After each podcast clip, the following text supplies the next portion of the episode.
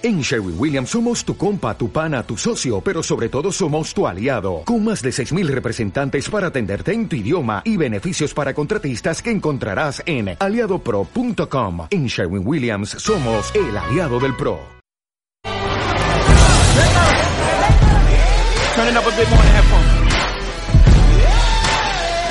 Check me out, though. Look. It's cops to dodge in the city of God to reach the goals of these soccer stars. It's records to break, medals to take, flags to wave, the city is ours, it's hills to climb, the road winds, only lights is those from a beamer. It's nice to pray in front of Christ the Redeemer. If your guy is bigger than my God up there, my God bigger than your God down here. Whom shall I fear? It's foretold by Calogero. Most Bronx tales don't end well, especially when your own country treats you like an infidel. It's eyes that need inswells. Don't box me into a corner eye. Float like a butterfly, sting like Muhammad Ali. On training day I go too hard. Ask Antoine, Fuqua. I am Godzilla of these favelas. New car, flow, flow.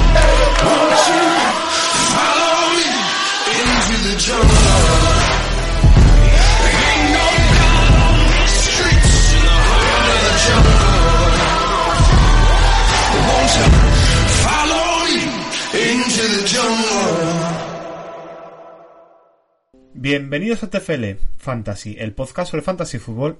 Yo soy Alberto, en Twitter me podéis encontrar como arroba que corre mi abuela.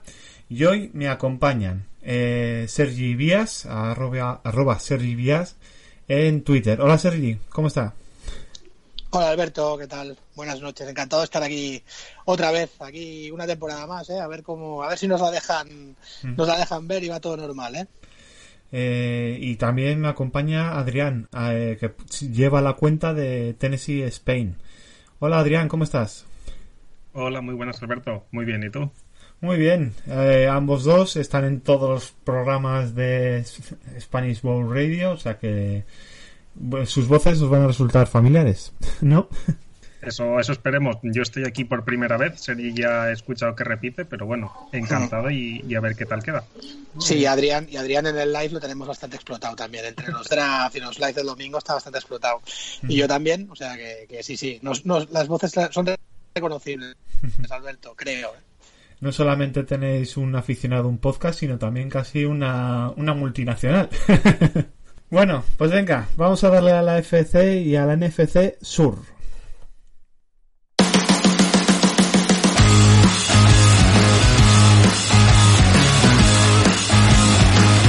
Bueno, pues vamos a darle a la FC Sur y empezamos con los Houston Texans. Y en cuanto al tema del draft, eh, Houston. Segunda ronda pick 8, Ross Blacklock, defensive tackle de TCU. Tercera ronda pick 26, Jonathan Greenard, defensive end de Florida. Ronda cuarta pick 20, Charlie Heck, tackle, North Carolina. Ronda cuarta pick 35, John Reed, cornerback, Penn State. Y ronda quinta pick 26, Isaiah Coulter, receptor de Rhode Island. Eh, Sergi, ¿cómo es el tema del draft?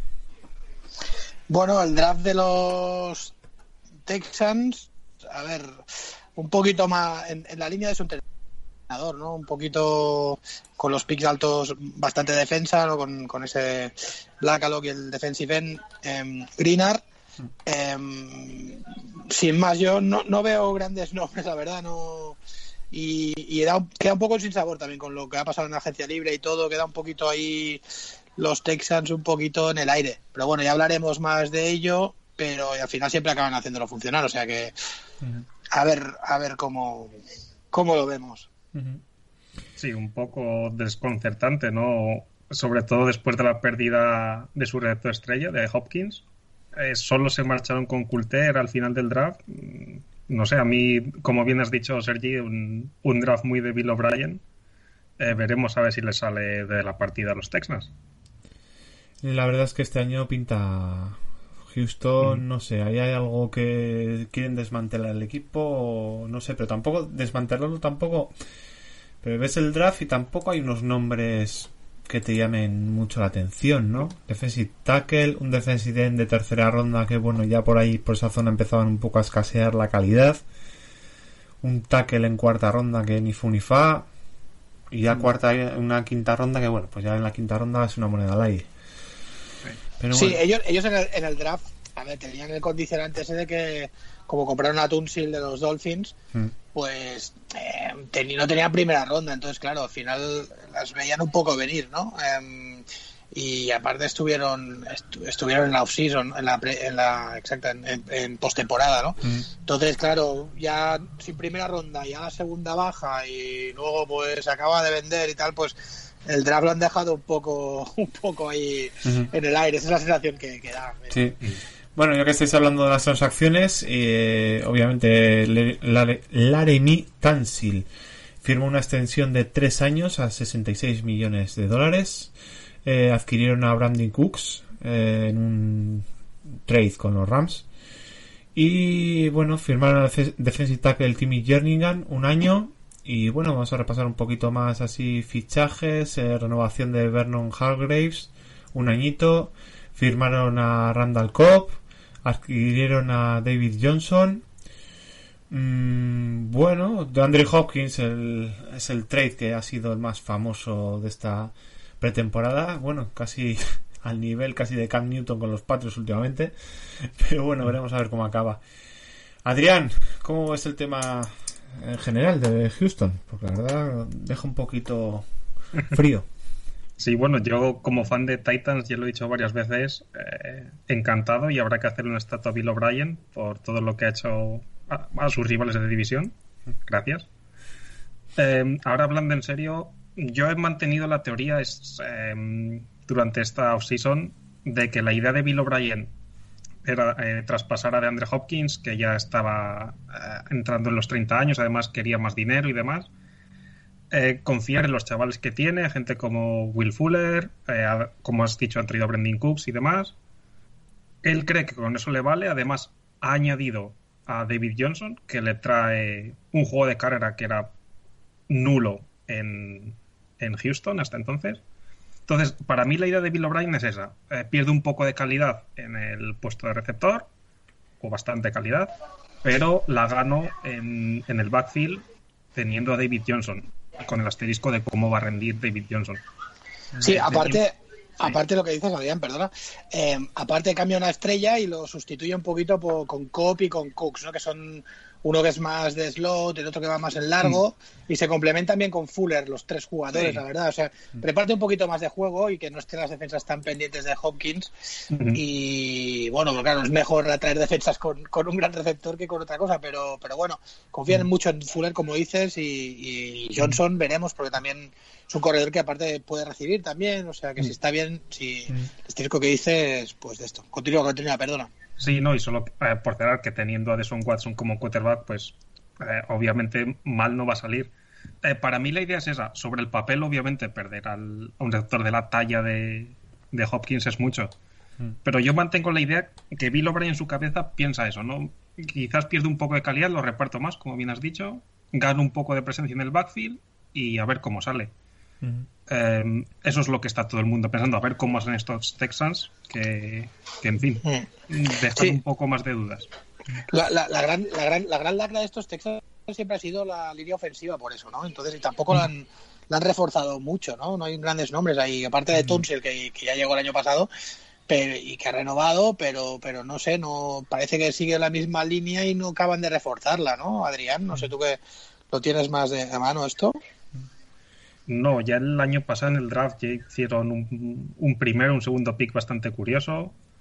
Eh, ha comentado Alberto este año en cuarta ronda Charlie Heck, que dudo que vaya a jugar, pero bueno.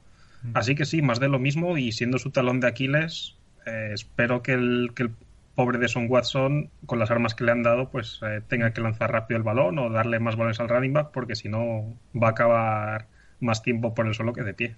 Sí, estoy mirando un poco la página, una de las páginas que miro para el tema fantasy. Outlands eh, marca eh, que los fichajes de, de online en cuanto al tema draft eh, están en el deep chart tercer puesto, o sea, es el tercer right y cuarto right o sea, muy, muy abajo en el deep chart todo- todos los fichajes del tema draft. Sí que Ross Blacklock puede ocupar un puesto, un poco el puesto de no el segundo, porque Eddie Van der Doos no le veo yo un no muy puro, es una cosa más, un raser, una cosita un poco más peculiar. Entonces, a ver cómo, cómo acaba esto. Sí que estoy viendo un poco el tema de los receptores, eh, Cooks, Fuller y Cobb. Muy jugador, muy de. Me da la sensación de que esperan una cosa de eh, jugadas rotas. Eh, aprovechar ese de Son Watson más corredor, que se abre la banda, que, que busca un pase, eh, mucho juego de slot, muy cerquita del pocket. Eh, lo que tú Sí. comentabas, David Johnson, running back titular, o sea, un juego más sucio, más de trinchera, más machacón.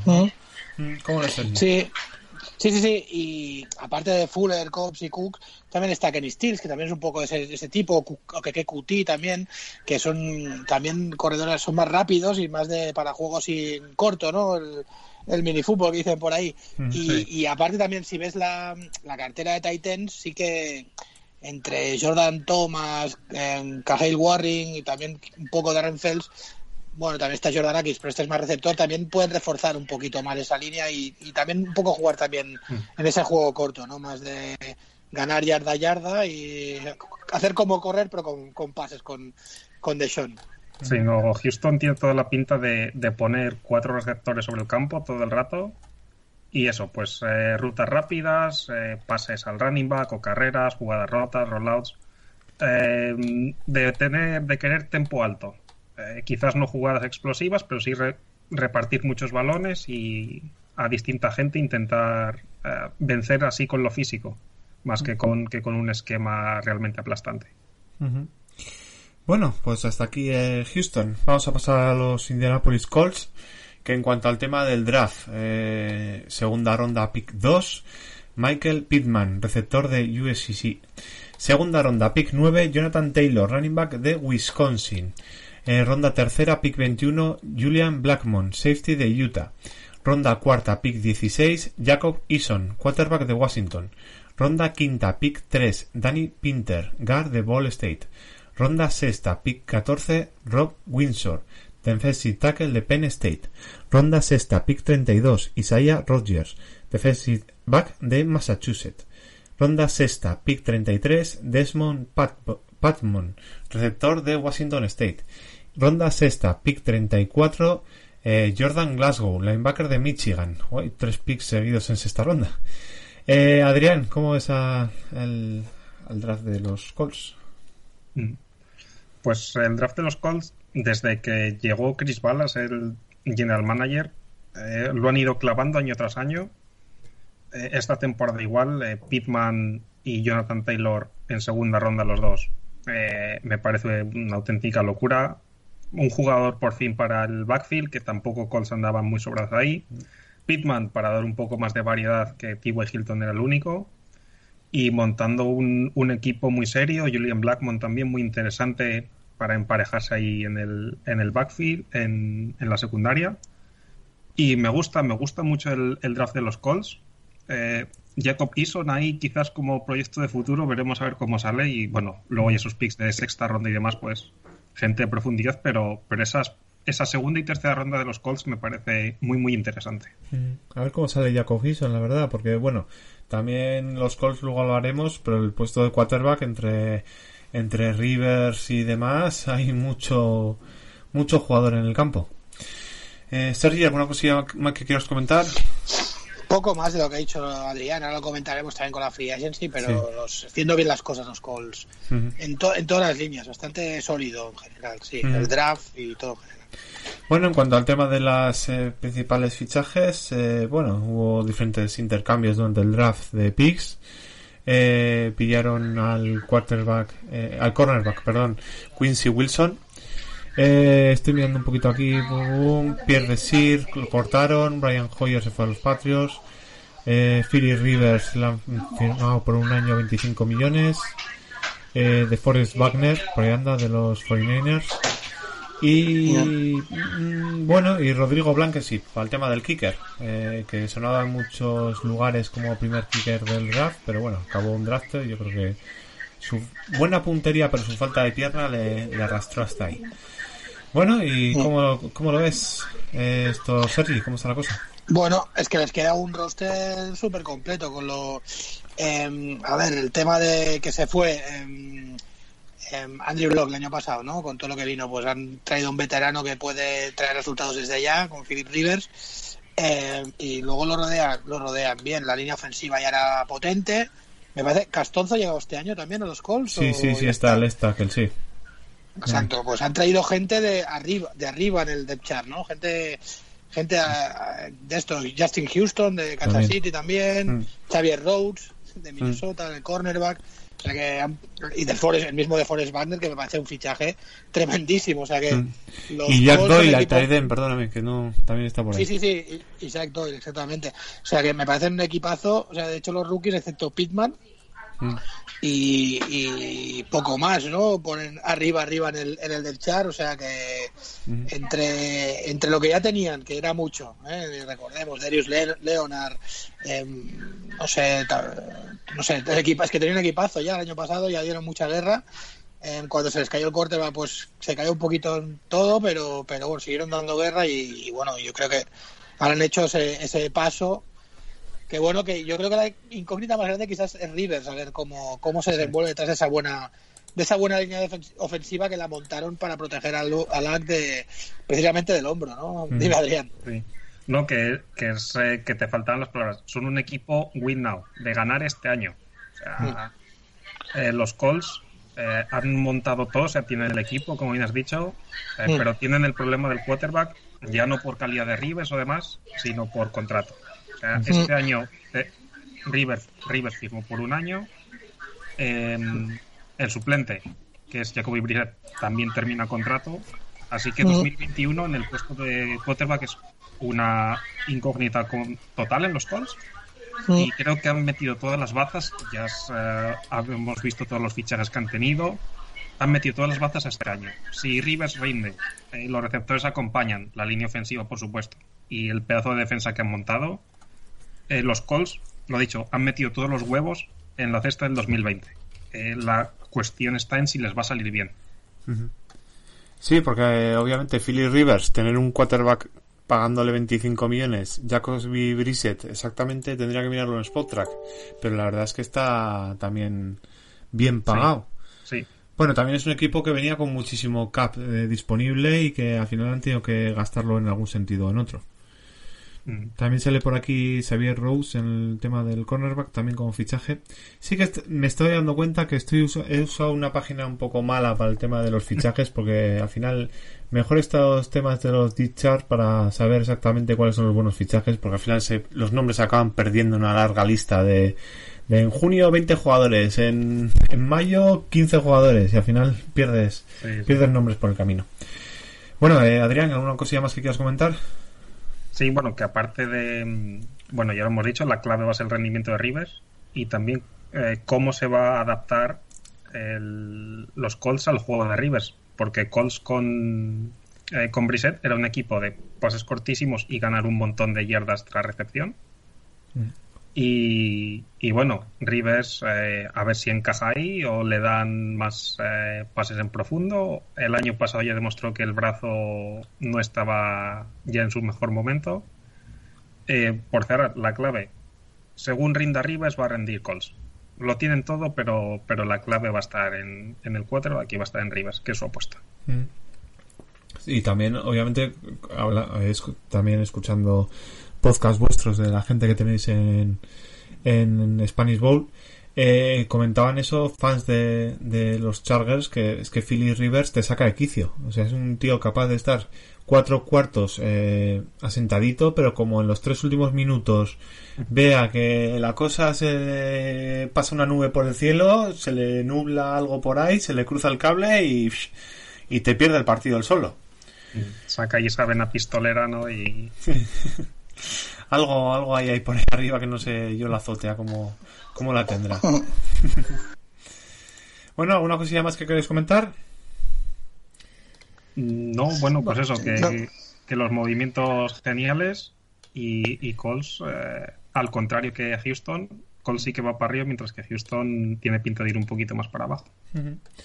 Bueno, pues vamos a pasar al siguiente equipo. En este caso son los eh, Jacksonville Jaguars. Empezamos con el draft. Eh, primera ronda, pick 9, CJ Henderson, cornerback de Florida. Ronda primera, pick 20, Cavon, Cal, Cal- Calabón Chason. El calor me está afectando, ¿eh? LSU. Ronda segunda, pick 10. La Vizca Senaul, eh, receptor colorado. Ronda tercera, pick 9. Davon Hamilton, defensive tackle de Ohio State. Ronda cuarta, pick 10. Ben Barch, tackle. St. John's, eh, Minnesota. Ronda cuarta, pick 31. Josiah Scott, cornerback de Michigan State. Ronda cuarta, pick 34.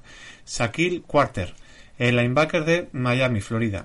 Ronda quinta, pick 12. Daniel Thomas, safety de Auburn. Ronda quinta, pick 20. Colin Johnson, receptor de Texas. Ronda sexta, pick 10. Jake Luton, quarterback de Oregon State. Cuidado con este, eh.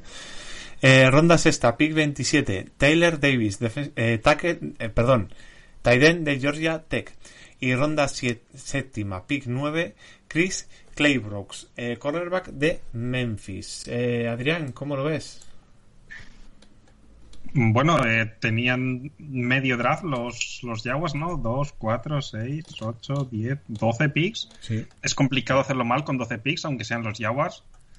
Eh, creo que han acertado C. Henderson y Chason en primera ronda para eh, reconstruir la defensa que habían dejado en cueros ¿no? después de marcharse, eh, lo diré, el cornerback que se fue a Rams- Ramsey. Y Chason, pues bueno, con Ngakoue que no quiere jugar, pues un edge así que sustituyendo veteranos por gente joven, genial. Eh, Chenault para dar ahí armas a, a Minshew. Y bueno, profundidad en el draft, algunos picks interesantes. Ben Barch, eh, me, me gusta bastante. Eh, Quarterman, el linebacker de Miami también. Me parece interesante Colin Johnson, un receptor muy grandote. Eh, pues un, un draft de Jaguars correcto, pero es lo que tenían que hacer, no les quedaba otra. Han desmantelado a medio equipo, casi cualquier cosa que hicieran eh, les iba a venir bien. Sergi, ¿cómo O lo sea, que sí, sí, con tantos picks como dice Adri, em, la verdad es que han, han cogido con los con los números, las primeras rondas que tenían, lo que necesitaban o lo que les iba a caer y relativamente bien y con perfiles bastante parecidos a los que se han, se han ido. Luego veremos eh, si llegan a ser o no llegan a ser, pero bueno, em, el perfil va por ahí. Y bueno, lo que tiene que subsanar es todo lo otro, ¿no? Todos los problemas que hay ahí, que parece haber de jugadores que se quieren ir, estas historias, jugadores que se han ido, que no renuevan y ese agujero que parece que se ha convertido Jacksonville últimamente. Mm. En cuanto al tema del- de los fichajes, está un poco repasando pues, lo que he comentado. Voy a pasar de la página esta del listado de fichajes y voy a ir directamente al deep chart. Eh, mucho novato. Y en cuanto al tema de las titularidades, eh, parece que mm, eh, Melvin, Rasaun Melvin, perdón, en el, puesto de cornerback y mucho verde en el tema verde novato, ¿eh?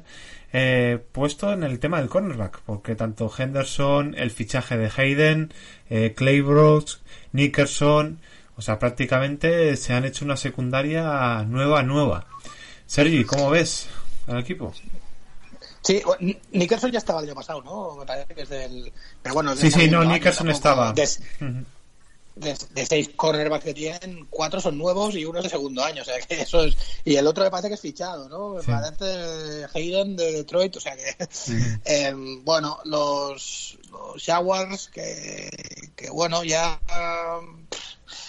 es que claro, hubo, hubo mucho hype hace dos años con ellos y, Mm. y parece que se han quedado ahí estancados. A ver cómo...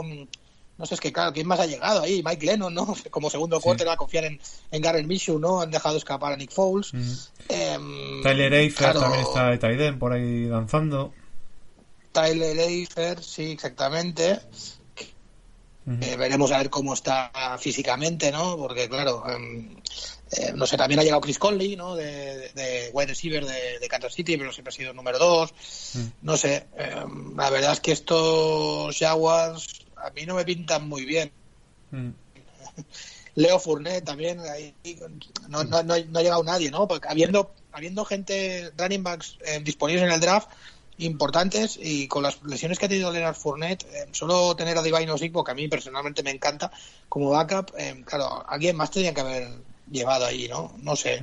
A mí me deja bastante bastante frío. ¿eh? También Andrew Norwell, ¿no? Left guard de, de Carolina ha llegado. Pero no sé, yo creo que Adrián estará contento. Y...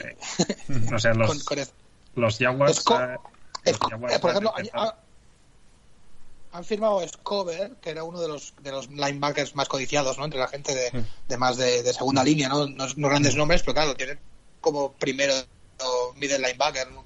No sé, un poquito frío. Dime, Adrián, perdona. No, nada, que, que solo que es que los Jaguars eh, estaban en reconstrucción y ahora han empezado la reconstrucción de la reconstrucción.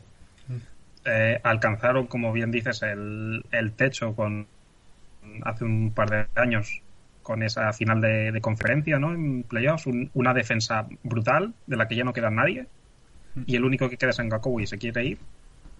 Y, y en el ataque ha pasado lo mismo, han cambiado de quarterback dos veces, eh, las armas eh, siguen siendo las mismas, no se ha renovado nada, muchas eh, eh, preguntas en la línea ofensiva, a pesar del, como habías dicho, el refuerzo de Norwell, que les va a venir muy bien, pero no sé si será suficiente. Y en fin, eh, no veo a los Jaguars yendo muy lejos. Eh, sinceramente, lo has dicho en defensa, sobre todo en la secundaria, muchísima gente joven. En ataque con Minshew a los mandos, bueno, la apuesta por un año, por la sorpresa, puede salir bi- bien. Veremos a ver este segundo año más asentado en la liga. Mm, Yo no lo termino de comprar. Y, y veo, pues eso, a los Jaguars eh, metidos en una reconstrucción eterna, en la que están casi, esperando que les suene otra vez la, la flauta como les sonó en, en 2018. Pero también un equipo que igual ha- no sé cómo veis desde vuestra división.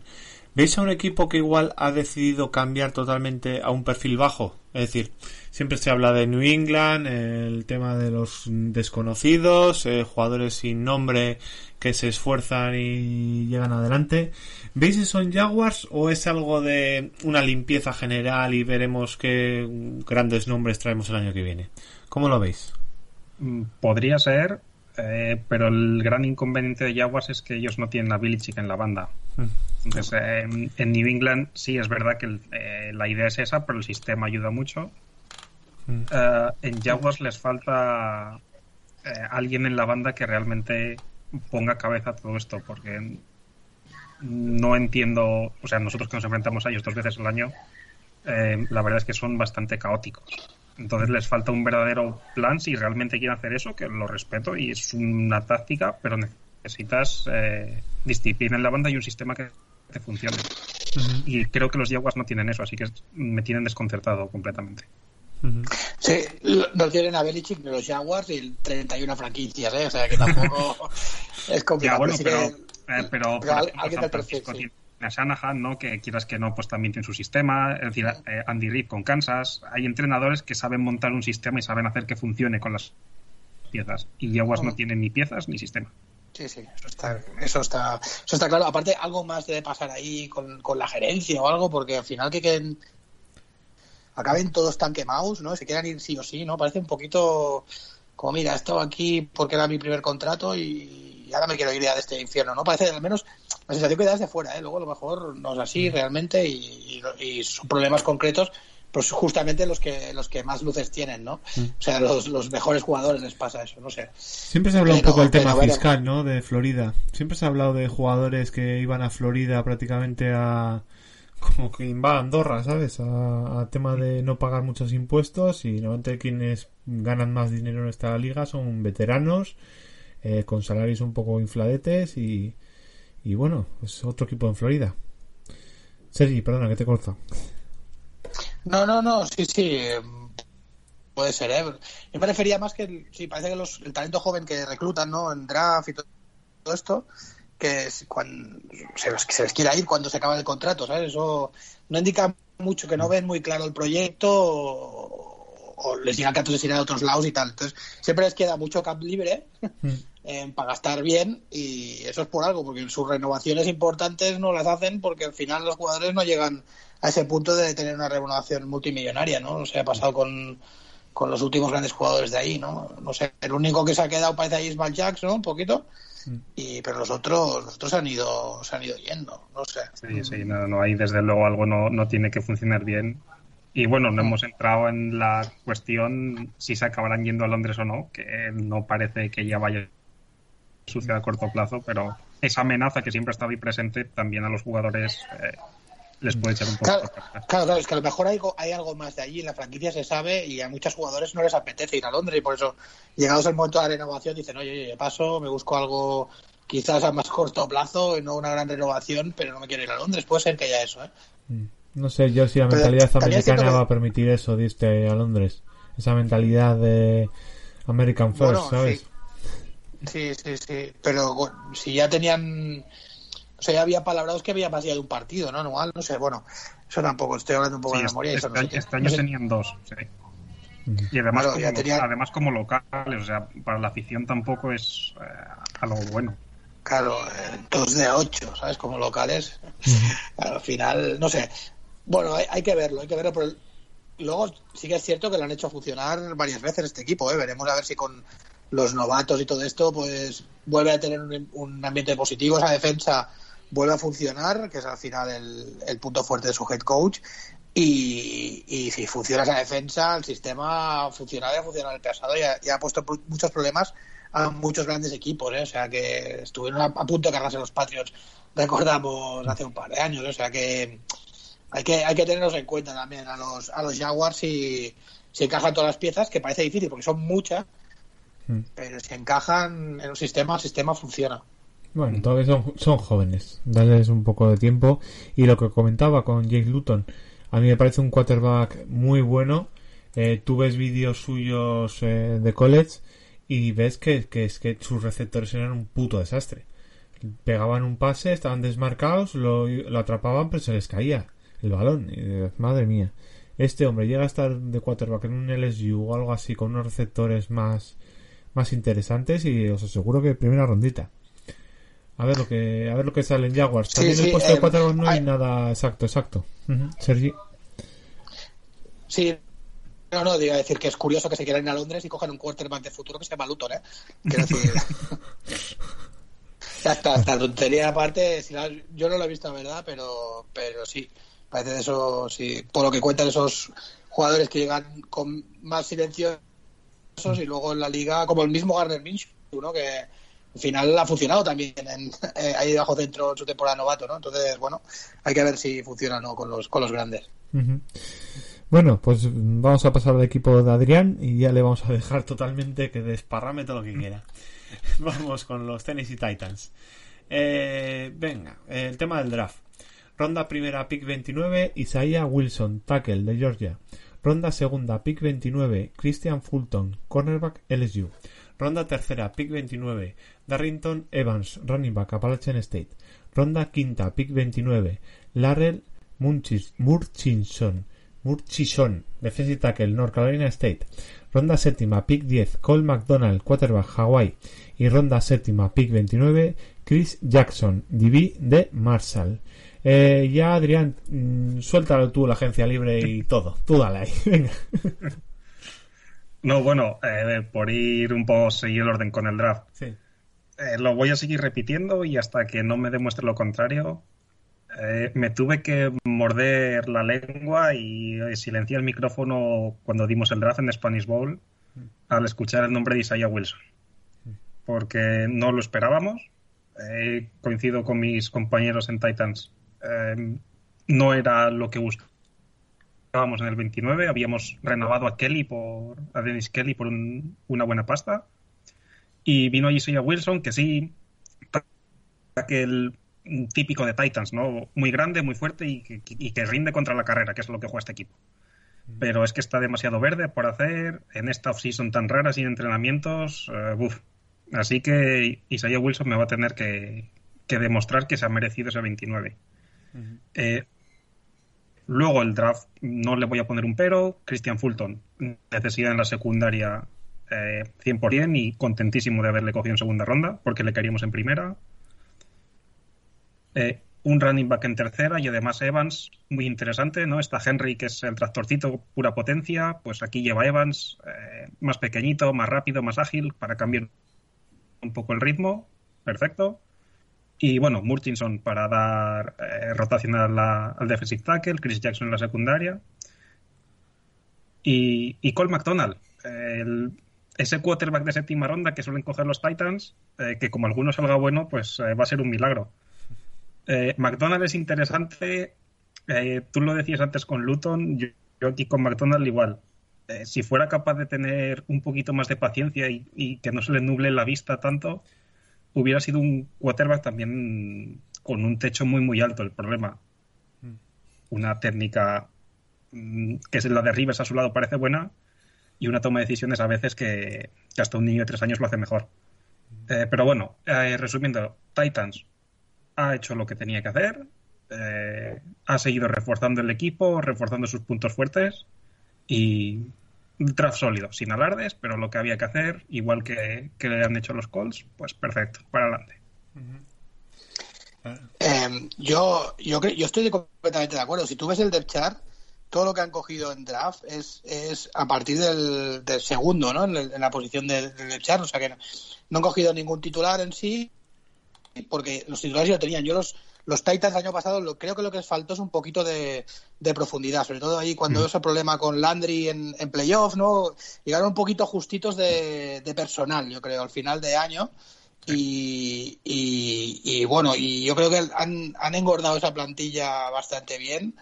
Y yo creo que son aspirantes, aspirantes a todo, porque si funciona ese, ese juego de carrera como ya ha funcionado, le sumas a Evans para tener tener una garantía ser un, es un poco distinto a Henry no pero pero tiene tiene otra garantía ahí. Y lo que tiene es lo lo cómo se dice este? lo, lo, lo confirmas por, con, desde que llegó Tannehill en bajo centro la verdad es que, que poco se le puede decir a, lo, a los Titans. Yo creo que, que la apuesta es clara y es una apuesta no, no tanto corto sino medio plazo ¿eh? porque hay mucha hay mucha gente joven ahí que, que pueden Sí, sí. tener, tener un par de años Big Beasley aparte ha llegado no también en en, en agencia libre bueno a mí me gusta es un equipo que me gusta me ha gustado siempre en, en los últimos años y, y estos dos últimos años en, en concreto la verdad que, que- que se están haciendo bien las cosas Y sobre todo el, el, coach, ¿no? Eh, Bravel. No, yo, por ejemplo, cuando estuve en Patriots, eh, bueno, Bravel en Patriots poco, poco se le vio. Pero eh, comparado con el entrenador de Houston, que ahora, es que ahora no me sale el nombre del entrenador de Houston. Ah, O'Brien. Sí. Eh, eh, ese hombre me parecía un gritón, un hombre sin sentido. eh, los Patriots eran un puto desastre. Vivía detrás de Brady, Hernández y Gronkowski. Dio el salto a la NFL porque obviamente al final todos los entrenadores de Patriots al final los acaban llevando a otros equipos. No sé, no sé ni por qué. Yo creo que entrenas a los Patriots. Ah, sí, pues vente, vente para mi equipo. En cambio, Beribel se le ve un tío serio, un, un tío trabajador. Y ha tenido cositas eh, que me gustan mucho cuando haces jugaditas de estas de Special Teams un poco peculiares y, le, y, y cómo le troleaba a Belichick en el partido de playoff. Se le ve se le ve un hombre listo, ¿no? Adrián, tenéis un entrenador espabilado, ¿no? ¿Cómo lo ves? Sí, eh, aquí no hay duda. Eh, Mularki en su momento hizo el trabajo sucio eh, de reconstruir la franquicia y ahora Bravel ha llegado a rematarlo, pues eso. Él lo dijo desde el principio, yo mm, cuando esté el ataque atacando voy a atacar con ellos, cuando esté la defensa defendiendo voy a defender con ellos. Eh, yo no soy, por ejemplo, como McVeigh, un entrenador solamente ofensivo y solo me centro en esto. Él llegó con la idea de ocuparse de todo, de estar siempre presente, mm, de hacer piña, ¿no? De dar ese punto moral y que los coordinadores eh, pues hagan su trabajo, darles libertad. Entonces creo que eso es muy importante y es lo que ha permitido construir un equipo eh, sólido y un y una cultura dentro del vestuario muy fuerte, pues eso. Eh, como bien decías, eh, que todos vayan a una, ¿no? Que cuando haya que trolear, pues eh, troleamos todos un poquito y, que nos gusta ese, ese salseo, ese punto. Y creo que Bravel ahí ha manejado todo muy bien. Y, y a ver, este año, como tú decías, la eh, entrenadores de Belichick, Titans no tiene coordinador defensivo y no sabemos quién va a ser. Así que igual eh, llega su momento de la verdad y ahora tiene, tiene que demostrar que también sabe entrenar y no solo manejar un vestuario. Bueno, pues sabéis, eh, ya que os- lo, lo que faltaba a veces, ¿no? Que ha comentado Sergi, un poco de profundidad de, de campo y con este draft parece que habéis terminado de rematar la jugada y la plantilla. Muy bien, pues hasta aquí la FC Sur.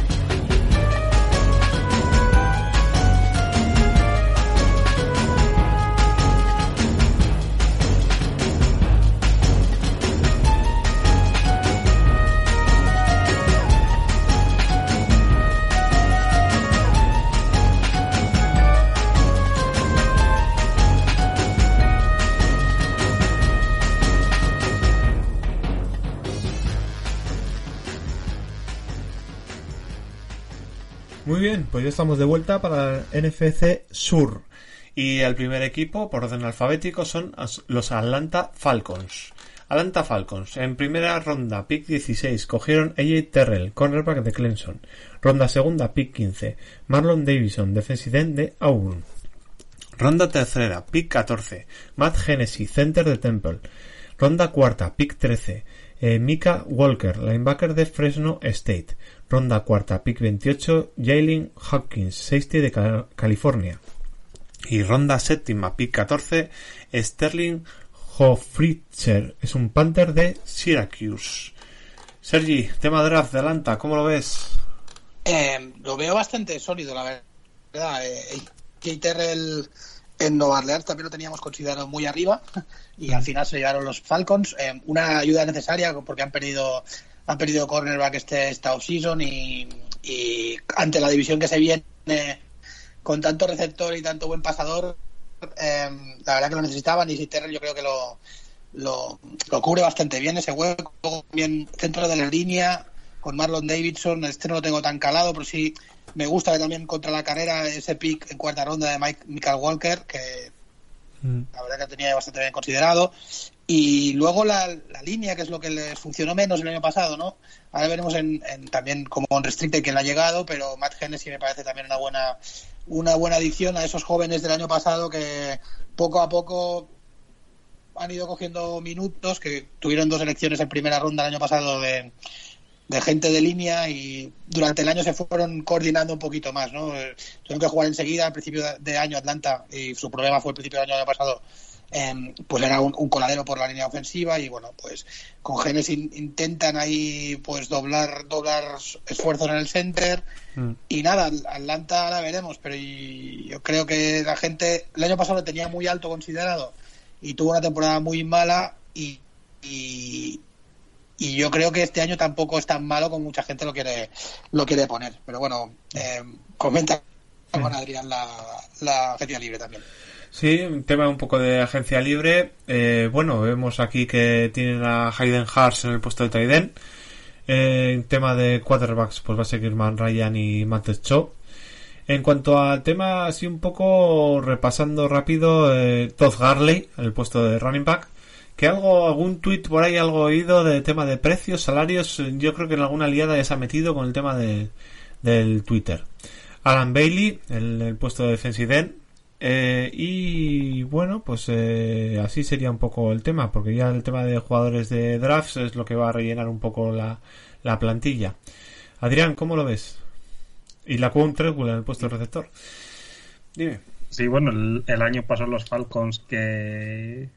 que Y hizo- también, también, también Dante Fowler ha llegado ahí, me parece, Ah, sí. los, Mm. los Falcons. No, pues eso, los eh, Falcons el año pasado que, que implotaron un poco, ¿no? Y de hecho había dudas si, si iba a seguir el proyecto, ¿no? Al final eh, continúa.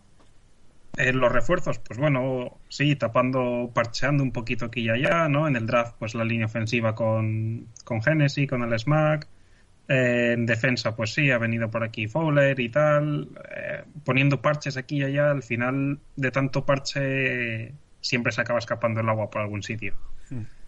Eh, bueno, me, me convencen a priori sobre el papel, me parece un equipo más, eh, más sólido, pero claro, habrá que ver eh, si realmente los refuerzos y los parcheos les acaban funcionando. A mí no me terminan de, de convencer, no creo que les vaya a funcionar. Y, y, en fin, con estos nuevos uniformes que a mí tampoco me gustan un pelo, pues, no tiene pinta de que 2020 vaya a ser buen año para, para Atlanta. No sé si a vosotros os gustan los uniformes, pero a mí no.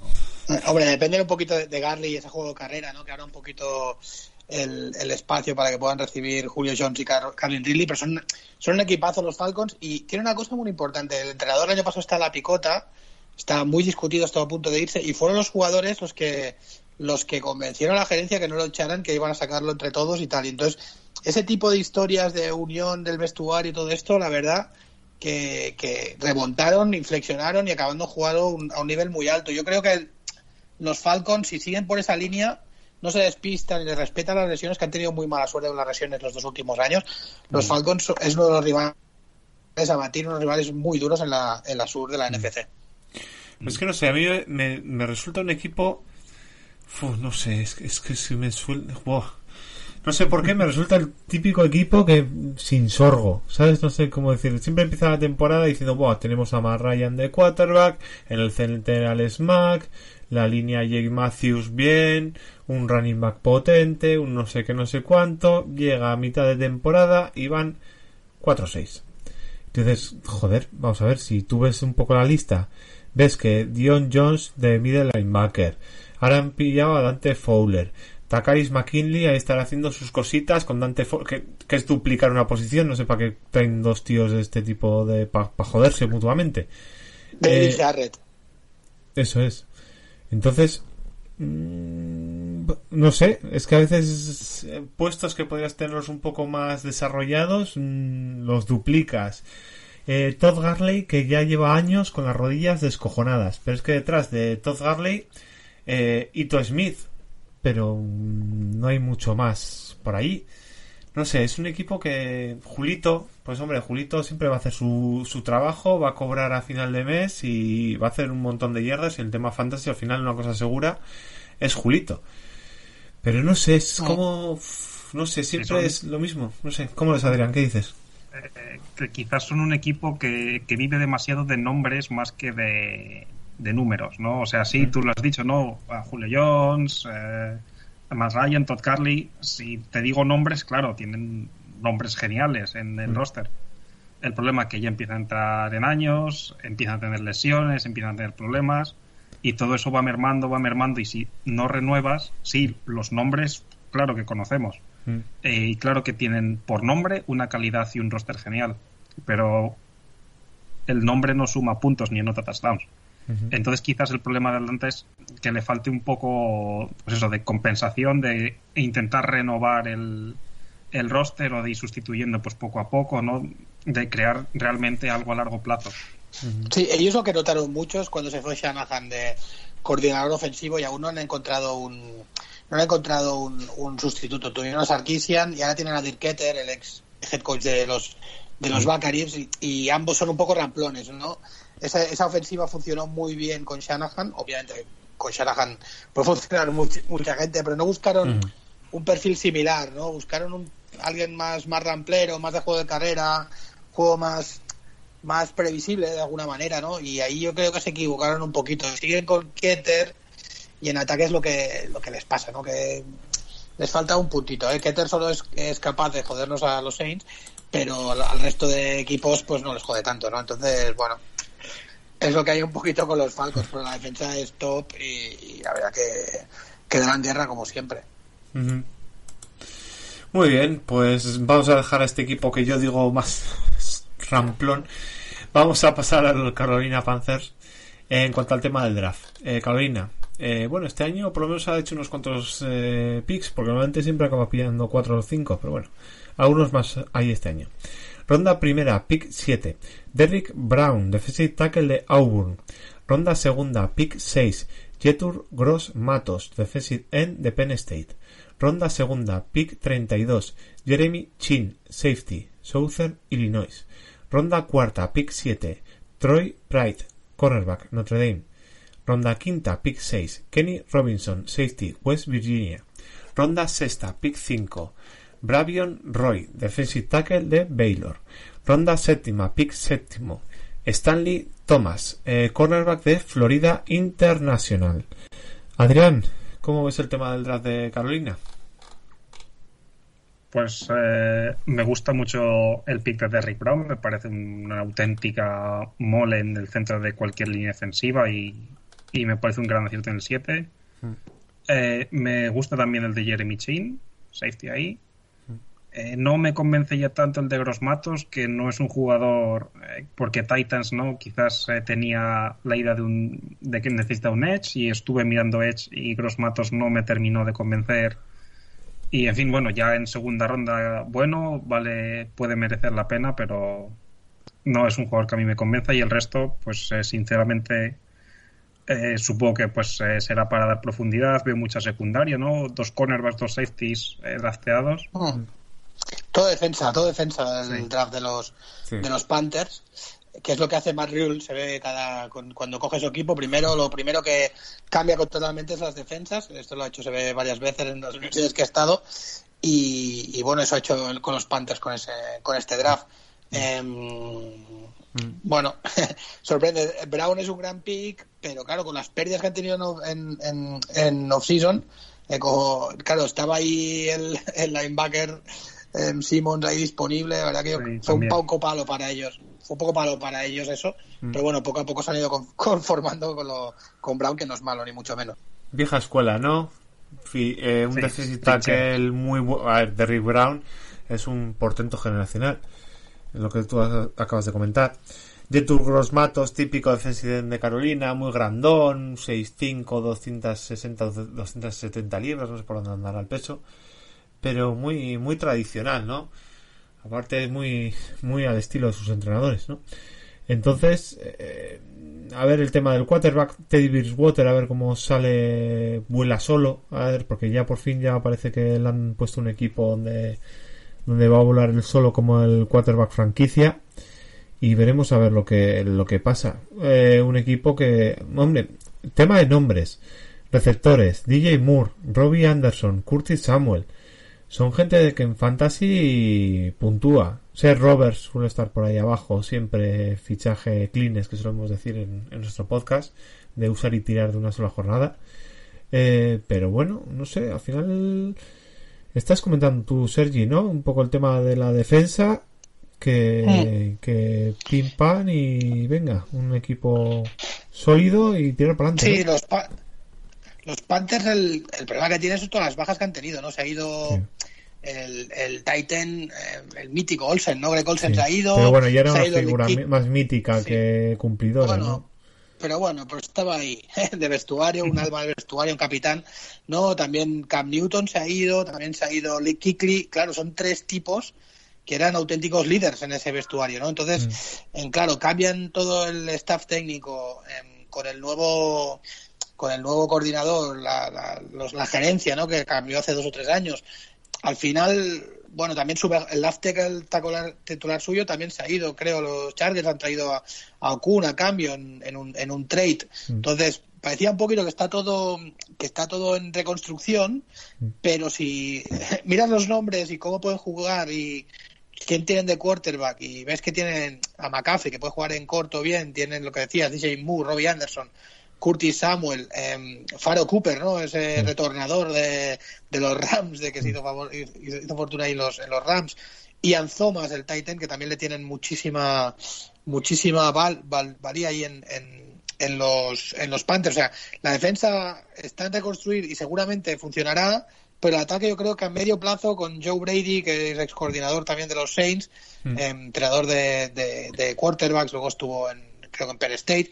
em, eh, la verdad que ese, ese, ese ataque funciona de alguna manera, un poquito como lo comentábamos antes con los con los Texans, ¿no? Un poquito más eh, a traspicones, eh, un ju- juego de este de muy peleón, con, Ma- con McCaffrey sistema un poquito, pero bueno, Robbie Anderson puede tirar bien, DJ Moore es un jugadorazo, Curtis Samuel a mí siempre ha sido una de mis debilidades, o sea que me encanta. Eh, tienen otra de mis debilidades que se ha ido de Nueva Orleans este año, que es Keith Kirkwood, que no sé si era roster o no, pero, pero es un tío que en el slot ha funcionado muy bien y, y conoce a Bridgewater, o sea que a mí más o menos tiene sentido, no va a ser el gran equipo ofensivo de la década, pero si les funciona la defensa es un equipo que dará, como siempre han sido los Panthers, un equipo que para, para matarlo habrá que matarlo bien porque es el cae siempre como un gato panza arriba que se revuelve y hay que ganarlo tres veces en cada partido. ¿eh? O sea que los Panthers, rojito con ellos, que, que siempre son duros. Y Brady este, el coordinador ofensivo, es el que viene de LSU, ¿no? Con Burrow. O así. ¿puede Sí, sí, sí, sí, sí. Estaba, estaba en LSU, eh, nosotros estuvo de... En Saints estuvo de coordinador de quarterbacks, creo. Luego se fue a Penn State y luego pasó por LSU. Sí, creo que, que es un poco la, la carrera de Brady. Sí. Brady, coordinador, no estamos hablando del jugador. Sí, sí, Joe, Joe, Joe Brady, Brady. Muy bien. Adrián, ¿alguna cosa que quieras añadir? No, eh, creo que Sergi lo ha dejado bastante claro. Todo el mundo esta, esta off-season no decía que Carolina, pues, eh, ese equipo en reconstrucción, ¿vale? Estamos de acuerdo, pero que iba a sufrir. Y, y la verdad es que, bueno, como bien he dicho, el ataque no tiene tan mala pinta y con, con la mente ofensiva como es Joe Brady eh, puede incluso llegar a funcionar medianamente bien. La defensa la han reforzado, han hecho aquí sí borrón y cuenta nueva, ¿no? Nuevo staff, también nuevos líderes en el vestuario, ¿no? Vamos a renovar todo, vamos a construir algo nuevo. Y bueno, miembros interesantes, pero un proyecto más a, a medio plazo o a largo plazo. Pero este año yo creo que van a dar guerra, más guerra de la que la gente cree. Muy bien, pues vamos a darle ya paso a Sergi, que llega a su equipo. Los New Orleans Saints, eh, con el tema del draft. Bueno, aquí voy a, hacer- voy a hacerlo rapidito.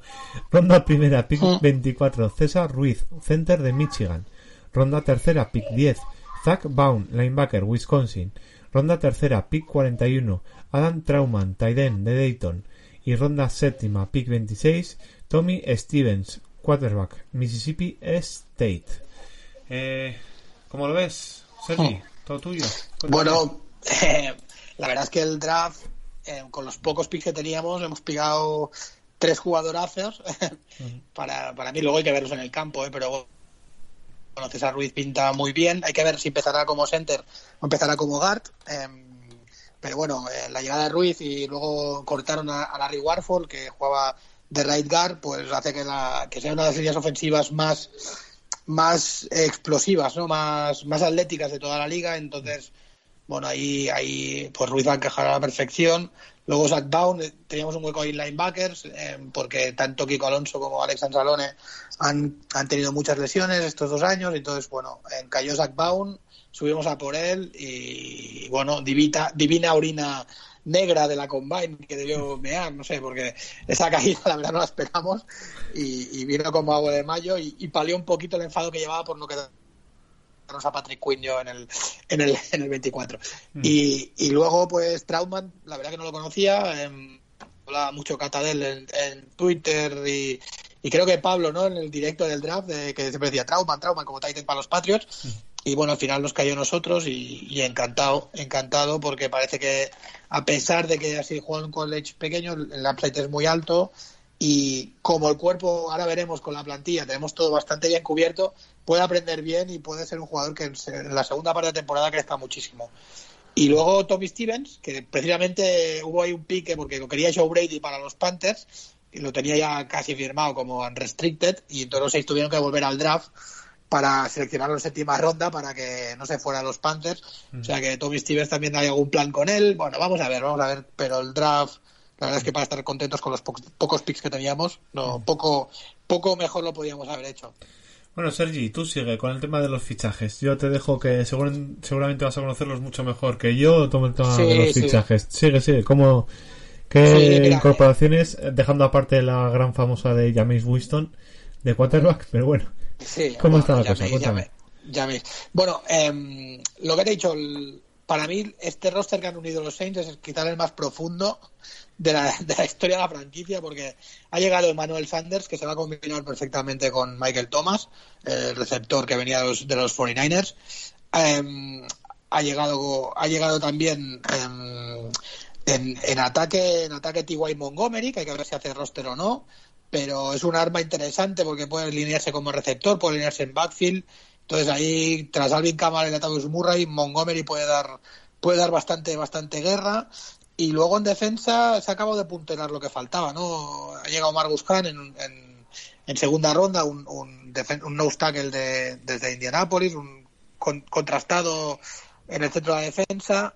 Y, y luego em, la, la llegada más importante en defensa es la de Malcolm Jenkins, em, de, que ya había estado en los Saints, se fue a hacer un Erasmus en Filadelfia y ha vuelto ya de veterano y es un, un, un tipo que bueno que nos va a hacer mucha falta como free safety o como strong safety, puede jugar en todos lados. Entonces, bueno, se ha apuntado muy bien el equipo con, con lo que nos faltaba y nos queda un An- Anthony Chiquillo también ha llegado de Pittsburgh como, como en el SAM, en el Strong Side y bueno, las pérdidas que hemos tenido bueno, han sido pocas eh, relativamente con lo que ha llegado, o sea que, que contentos en general. Luego está el tema Jameis, que bueno, ya no Ya lo veremos en un futuro, vamos a ver cómo, cómo llega. En principio ha llegado con buen con buen con buena predisposición, pero bueno, cuando hubo todo el follón de Brice en la off-season y tal, ya había gente de Nueva Orleans que lo pedía de titular porque, bueno, porque la gente de Nueva Orleans es así. Y, y bueno, hay que ver hay que ver si no será una distracción en el vestuario, que es lo que me da más miedo a mí, pero además un equipo buenísimo, no sé. No, no Entonces, sé vosotros cómo lo plan veis, pero el mismo, ¿no, Sergi? Brees a los mandos, a sumar yardas y hacer Sí. Tyson Hill haciendo cositas puntuales, ¿no? Eso es el mismo esquema que van a seguir. Bueno, el, el plan, eh, yo creo que el plan va a ser más parecido al partido con en ataque, ¿eh? al partido que vimos contra Minnesota en playoff, con más campo quizás para Tyson Hill, haciendo más cositas de quarterback, sobre todo en pases largos. em, hay el, el, el kick, el kick return, el, el retornador de Dante Harris, que es un tipo muy rápido, que seguramente se va a utilizar más como receptor. Entonces, el plan va a ser sí, Drew Brees haciendo completos a todos lados, con Sanders aún más, pero con quizás Tyson Hill viendo más campo y bueno, y ver cómo, cómo evoluciona Trautman en, en esa línea y a- con una línea un poco más atlética, como he dicho, con, con César Ruiz en vez de Larry Watford, pues esas jugadas en segundo nivel con Alvin Camara, pues Alvin Camara que está en año de contrato además, eh, después de sufrir un año sí algo menos productivo a nivel de anotaciones, pero sí de yardas a, a su nivel por, por tres lesiones que, que acarreó durante el año, pues si Alvin Camara está bien, pues imagínate, eh, Drew Brees, Alvin Camara, Michael Thomas, Emmanuel Sanders y Jared Cook, que es otro de los un Titan que no, si no está mucho en el radar, en el radar pero, pero cuando está en el campo, la verdad que, es muy productivo y hace mucho, mucho trabajo. Y la defensa, ya sentando a Gennaro Jenkins, que llegó el año pasado vía trade, Gennaro Jenkins y Marshall Latimore en secundaria, creo que es la secundaria y con, con Malcolm Jenkins además, es la secundaria más que probada para esta difícil división y, y nada, la línea funcionó bien y, y ya está. Eh, otra vez, yo creo que nos ha quedado un equipo, la verdad que bastante, bastante completo. A ver qué opina Adrián de, de ello. ¿Cómo es, Adrián? Sí, bueno, lo primero, eh, como bien has dicho al principio, quitarme el sombrero por el draft que hicisteis con el material que teníais. Y lo segundo, eh, voy a tocar madera este año por vosotros, que no os pase nada, que sois eh, estáis acostumbrados a que siempre en, en los playoffs os pase algo raro. Sí, Porque, sí, realmente lo, lo que habéis montado es, eh, es muy bueno, o sea, sobre el papel tiene una pinta eh, tremenda y muchas ganas de verlo en acción, todo, cómo funciona, eh, con, con Sim Peyton a los mandos desde la banda, seguro que va, que va a cuajar todo. Tienen una pinta muy buena estos Saints, me gustan mucho. Y, y bueno, ya se le va acabando el tiempo a Drew Brees, también has dicho Alvin Kamara el año de contrato, así que van a tener que aprovecharlo. Sí, hombre, Drew Brees va a ser, en principio va a ser el último año que va a jugar. ¿eh? O- me sorprendería mucho si jugara más allá de 2020, la verdad. Bueno, tiene una batalla campal con Brady por el tema de los de las yardas totales y los touchdowns totales y demás, que ahí está la batalla hay que del Hay que ver a Brady lo que dura en Tampa, ¿eh? eso también te lo, te lo digo, ¿eh? pero, pero sí, sí, eh, tienen esa batalla abierta, pero yo creo que si se llega al objetivo que se quiere, eh, la batalla le va a dar igual a, le va a dar igual a Drew Brees, ¿eh? Entonces, Sergi, ¿estás llamando mentirita a Tampa Bay o cómo está la cosa? No, no, para nada, para nada, para nada, para nada. Para nada, pero bueno, hay que ver, hay que ver esa línea ofensiva como protege a Brady, ¿eh? que Brady no corre como sabéis, porque sabéis tiene todo lo malo del mundo que quieras, pero se, esca- se escapa la presión como, como un pez en el agua, ¿eh? y Brady es un poquito más, un poquito más táctico en ese, en ese sentido. Bueno, también podéis poner a Jameis si la cosa se complica y como Jameis no ve la presión directamente, se lo Sí. la cosa. Muy bien, pues, Exactamente. pues ya venga, vamos a pasar al único equipo, al último equipo de la AFC, NFC, perdón, NFC Sur, los Tampa Bay Buccaneers. Y con el tema del draft, eh, Tampa Bay escogieron en el pick 1, eh, pick 13 de primera ronda, perdón, Tristan Wirfs, el tackle de Iowa. Ronda segunda, pick 13, Anthony Winfield, safety de Minnesota. Ronda tercera, pick 12, Kesaun Baum, running back de Vanderbilt. Ronda quinta, pick 16, Taylor Johnson, receptor de Minnesota. Ronda sexta, pick 15, Khalil Davis, defensive tackle de Nebraska.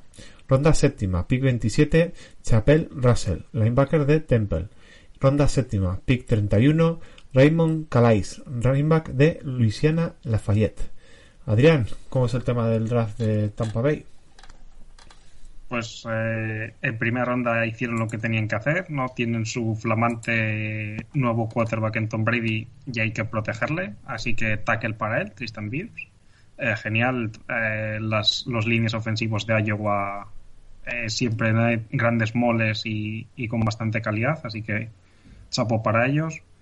Secundaria con, con Winfield con el safety, me gusta bastante que Sean Bone en- como running back.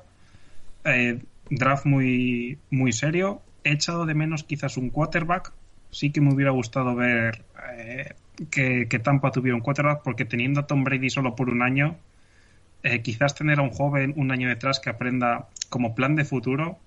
Brady, Eh, Brady tiene, tiene dos años, ¿eh? Dos años, 25 millones cada año, Sí, pero el, el segundo, el segundo año no lo va a hacer. El segundo año es para, para quitar para quitar espacio salarial. El segundo año, yo por lo menos creo que no lo va a hacer.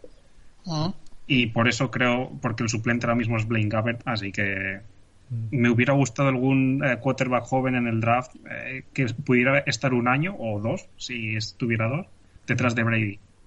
Quizás es el único pero que le pongo. Todo lo demás, pues, sobre todo las tres primeras rondas, eh, muy inteligentes, sobre todo el pick de, de Tristan Wirfs es, es eh, necesario y es lo que tenían que, que hacer para proteger a, a Brady.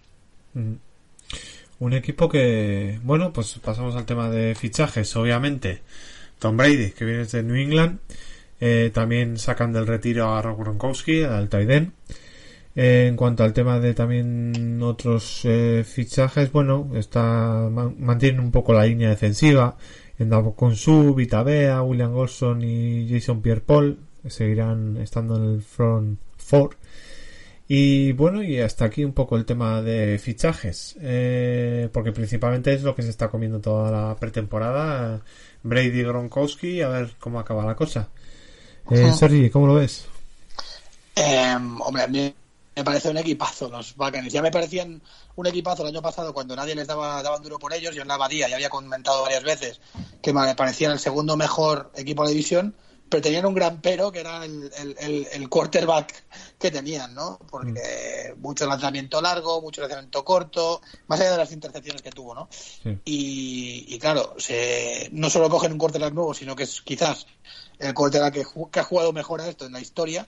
Pues, a ver, estos Buccaneers, eh, la verdad es que pintan, pintan muy bien, con una defensa que ya funcionó muy bien el año pasado, eh, de, con Todd Bowles como coordinador, eh, que la verdad que es un coordinador defensivo que a mí, la verdad que me encanta por el, el hype que, que cogen sus defensas y lo bien que, lo hacen. Ya lo hizo muy bien en los Jets como head coach y la defensa de los Jets funcionó muy bien hace un par de años y la verdad que, que me gustan, me gustan estos Buccaneers. Lo único, la única duda que tengo es esa línea, esa línea ofensiva que es la que puede hacer un poquito su- sufrir a, a Tom Brady. Y también me dejó un poco frío la llegada de Bronkowski porque la verdad que tenían tenían material de sobras en el Titan para para traer O.J. Howard, Cameron Blade, Hudson, Tanner Hudson que, que hablan muy bien de él en Tampa el año pasado en off-season, o sea que lo hizo Lopeto de la hostia. Jordan Lige también. Mm. No sé, no, no, no me- supongo que es alguien de la confianza de Brady, pero claro, Mike Evans, Chris Goodwin, no sé, Sí. eso me parece un, equi- un equipazo descomunal. Sí. Los, los la verdad. Ujú. Y también estaban un poco hablando del tema de Antonito Brown, que hasta puede que se una Mm. Tom Brady en eh, Mm. después que estuvieron el año pasado en New England, pues que puede llegar Pero a Tampa Bay. Lo han desmentido, lo han desmentido esto, ¿no? Esta mañana. Sonó Bueno. ayer a la tarde, pero yo creo que esta mañana he, visto a alguien que, los- que- una, una chica de ESPN. Pero bueno, es igual, ya, ya veremos. Ujú. Rossini, me parece que lo. Pero Antonito está sonando para todos lados eh, últimamente. O sea, el año pasado una persona tóxica por el tema de los maltratos y demás. Y Mm. este año parece que como que está... que ahora todo el mundo lo puede fichar, todo el mundo le quiere fichar, no sé qué... O, Mm. quién- o es su agente quien le está moviendo de esta manera, porque no sé. De unas y al cosas final, así... al final la, cal- la calidad barre muchas cosas debajo de la alfombra. ¿eh? Sí. Mira, yo te digo solo que en los Saints el año pasado estuvo a prueba eh, dos semanas eh, o una semana y estuvo él y, y, y dos más. Uno era Tommy Lee Lewis y el otro Morris Harris. Y tenemos en plantilla a Morris Harris, a Tommy Lee Lewis y a, y a Antonio Brown no. O sea que, que bueno, eh, Mm. no sé, si cosas de la gente, el, lo intenta mover mucho en redes. Veremos si llega, hombre, si llega, ya solo les faltaba Antonio Brown, ¿no? Porque al final va a tener que jugar con 20 valores, como dicen aquí en el soccer, ¿no? Sí. Para- porque si tienen que alimentar a todos, bueno, al final, al final de esto. Pero sí que es cierto que con con el personal que tienen y Tom Brady puede sa- sacar, siempre ha sido de un rally rápido y, y, bueno, jugar a- también a juego medio corto y ganar yardas en segundo segundo nivel con Donald Smith, que para proteger el quarterback no, pero para salir a segundo nivel quizá funciona un poquito más, no sé. Hay que ver los Buccaneers, eh, pero la verdad que son el rival, el rival de la división a batir a día de hoy, después de, después de nuestro, claro, obviamente. Yo, yo solo quiero decir que está Sergi lanzando flores al, al ataque, que es para lanzar flores. Eh, Eh, pero, pero el front seven, eh, la línea defensiva de los linebackers que tiene, Ujú. que tiene Tampa es para echarse a temblar. O sea, el año pasado ya fueron, creo que la mejor defensa contra la carrera de toda la liga. Ujú. Un auténtico muro. eh, mantienen todo el bloque y, bueno, un par de refuerzos para la secundaria. Es, que es que es una defensa para echarse Sí. a temblar. Que el año pasado no rindió, o bueno, rindió bien, pero no sacó todo el provecho porque el ataque no ayudaba. Como este año el ataque ayude, esta defensa Eh, El, el problema, el problema de esa defensa es la secundaria, precisamente. Y, Sí. Claro, la división que, que tenemos, claro, que te falla la secundaria es un poco jodidito, ¿eh? la verdad. Nosotros le hicimos mucho daño. Vinieron aquí en Nueva Orleans que ten- como la mejor defensa con, con Shaquille Barrett haciendo, haciendo sacks, eh, pues como que desayuna cada mañana. Y la verdad que les hicimos mucho daño con juego intermedio, con Arlene Camara, en, en el lado precisamente la espalda de Shaquille Barrett. Y, y bueno, lo que pasa que también al final de temporada Devin White evolucionó como tenía que evolucionar. La verdad que la Bonte David y Devin White es una pareja de linebackers por dentro es- espectaculares. Y, y bueno, Carlton Davis también ha cogido algo de algo de experiencia, Justin Evans. Sí, la, la secundaria si mejora, este equipo en defensa es bastante complicado de jugar, la verdad. Y en ataque, solo que activen un poquito el juego de carrera con, con Royal Jones y Keishon Bogan, sea un poquito más que lo que ha sido hasta ahora. eh, la verdad que, es un equipo que tiene una pinta estupenda, los, los Buccaneers. Está por ahí también. Está mirando un poquillo, sí, lo que estáis comentando, ¿no? El tema de la secundaria me da miedito, pero bueno, al final, como juegan esa secundaria tan zonal, ahí pueden tapar un poco, ¿no? Pero bueno, a ver lo que consigue Brady Gronkowski. La verdad es que Gronkowski, cuando estuvo en New England el último año, ya el pobre hombre ya se le veía que la entre la espalda, la rodilla y el brazo, las hostias que se estaba llevando a la NFL año tras año. Un año alejado, vuelve a la NFL. Mm, no sé, Brady también lleva de un año muy malo. También se ha, hombre, se ha hablado mucho del ataque de New England, que muy pocos receptores y cosas por el estilo. Uf, es que no sé, me, me parece el típico equipo que va a suena un poco fuerte decirlo a estas alturas de temporada, pero a mí me parece un equipo que es que se, no sé, me parece que van a tener un nivel arriba de Super Bowl o nada y la hostia va a ser tan gorda. No es por ser un tema de que Brady se ha ido a New England y le odio, ya no quiero saber nada de él. Pero, de Que verdad. también. No, no, no, de verdad. No, es es pero que, que no sé, me parece que un equipo de cromos, ¿sabes? Es decir, no, ahora cogemos a un tío de 30, de 42 años, le ponemos a jugar y claro, es como coger ahora a Romario y ponerle a jugar, ¿sabes lo que te quiero decir? Que ahora Romario tiene igual 50 años y, pero claro, no, Romario, Bebeto y Rivaldo, los tres delanteros, venga, y vamos a ganar la Liga Española. No, es que igual ahora mismo están en, ¿sabes dónde? Pero bueno. Mm. Es un poco lo que comentaba antes, ¿no? Por nombres, eh, o lo que tú decías de cromos, ¿no?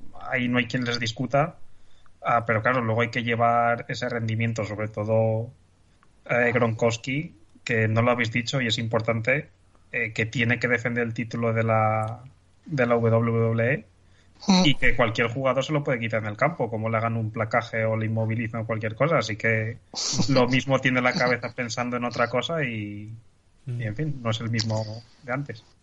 Sí, pero insi- insisto, traer a Gronkowski teniendo a Cameron Braid, a O.J. Howard, a Liget, a Tanner Hudson, la verdad es que yo no lo veía necesario. Supongo que es por confianza de Brady, ¿no? Por tener a alguien conocido ahí, ¿no? Pues que Bueno, y, y también puede suponer eh, un palo moral para los chavales que ya estaban.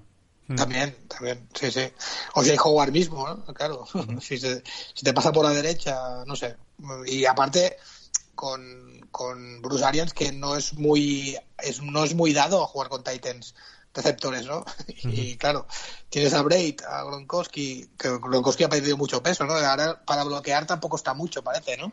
Ya veremos luego en el campo, pero claro, final de bloqueadores tienes a Leichet y poco más ahí en ese, en ese equipo, ¿no? No sé, veremos, veremos, veremos por ahí cómo, cómo se le dan los Bacanis.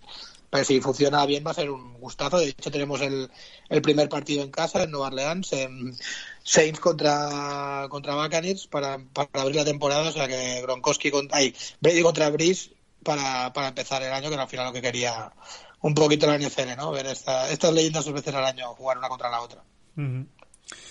Muy bien, pues aquí hasta aquí llega el repaso a, a las divisiones sur. Eh, nos vemos en otro podcast. Bueno, Sergi, Adrián, espero, esperamos repetir. ¿Qué tal? ¿Qué tal lo habéis pasado? Sergi. Yo como siempre, bien, perfecto, contigo estoy cómodo, como si nos conociéramos toda la vida, Alberto, o sea que yo estoy comodísimo, o sea que ya te, ya te lo digo siempre, llámame cuando quieras, que yo encantado. Aquí en la gran casa del, de la NFL en España, Spanish Bowl. Exactamente, exactamente, exactamente.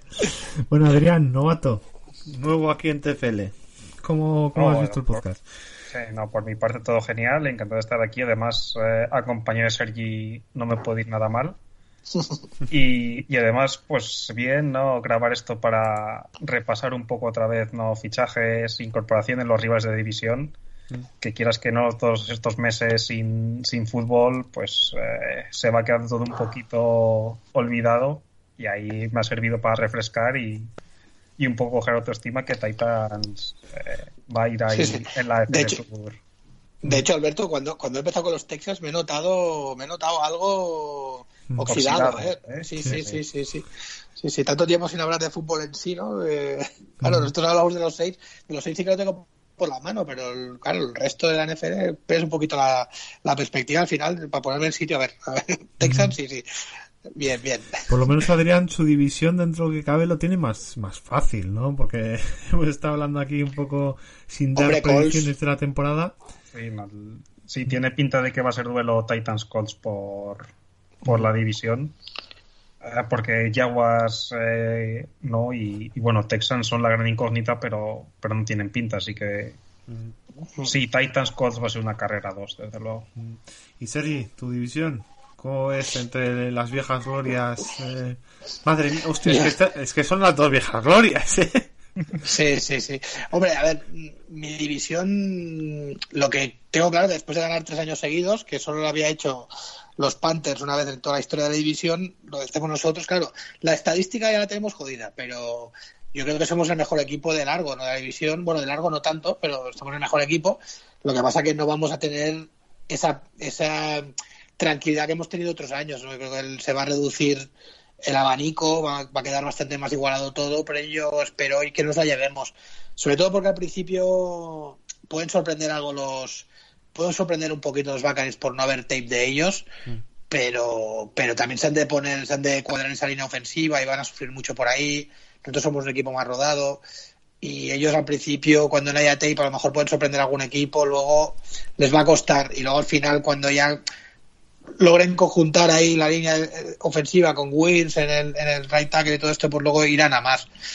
Aquí yo creo que el, el outsider y el rival fuerte desde el principio va a ser los, los Falcons y los Panthers, bueno, ya van a llegar. O sea que creo que vamos a ganar nosotros la división, la segunda plaza estará entre, entre Buccaneers y Falcons y, y los Panthers, bueno, si encajan en una buena racha, pues estarán, si no, bueno, otro, otro año será y, ya- y no creo que les preocupe mucho ese tema a los Panthers, la verdad.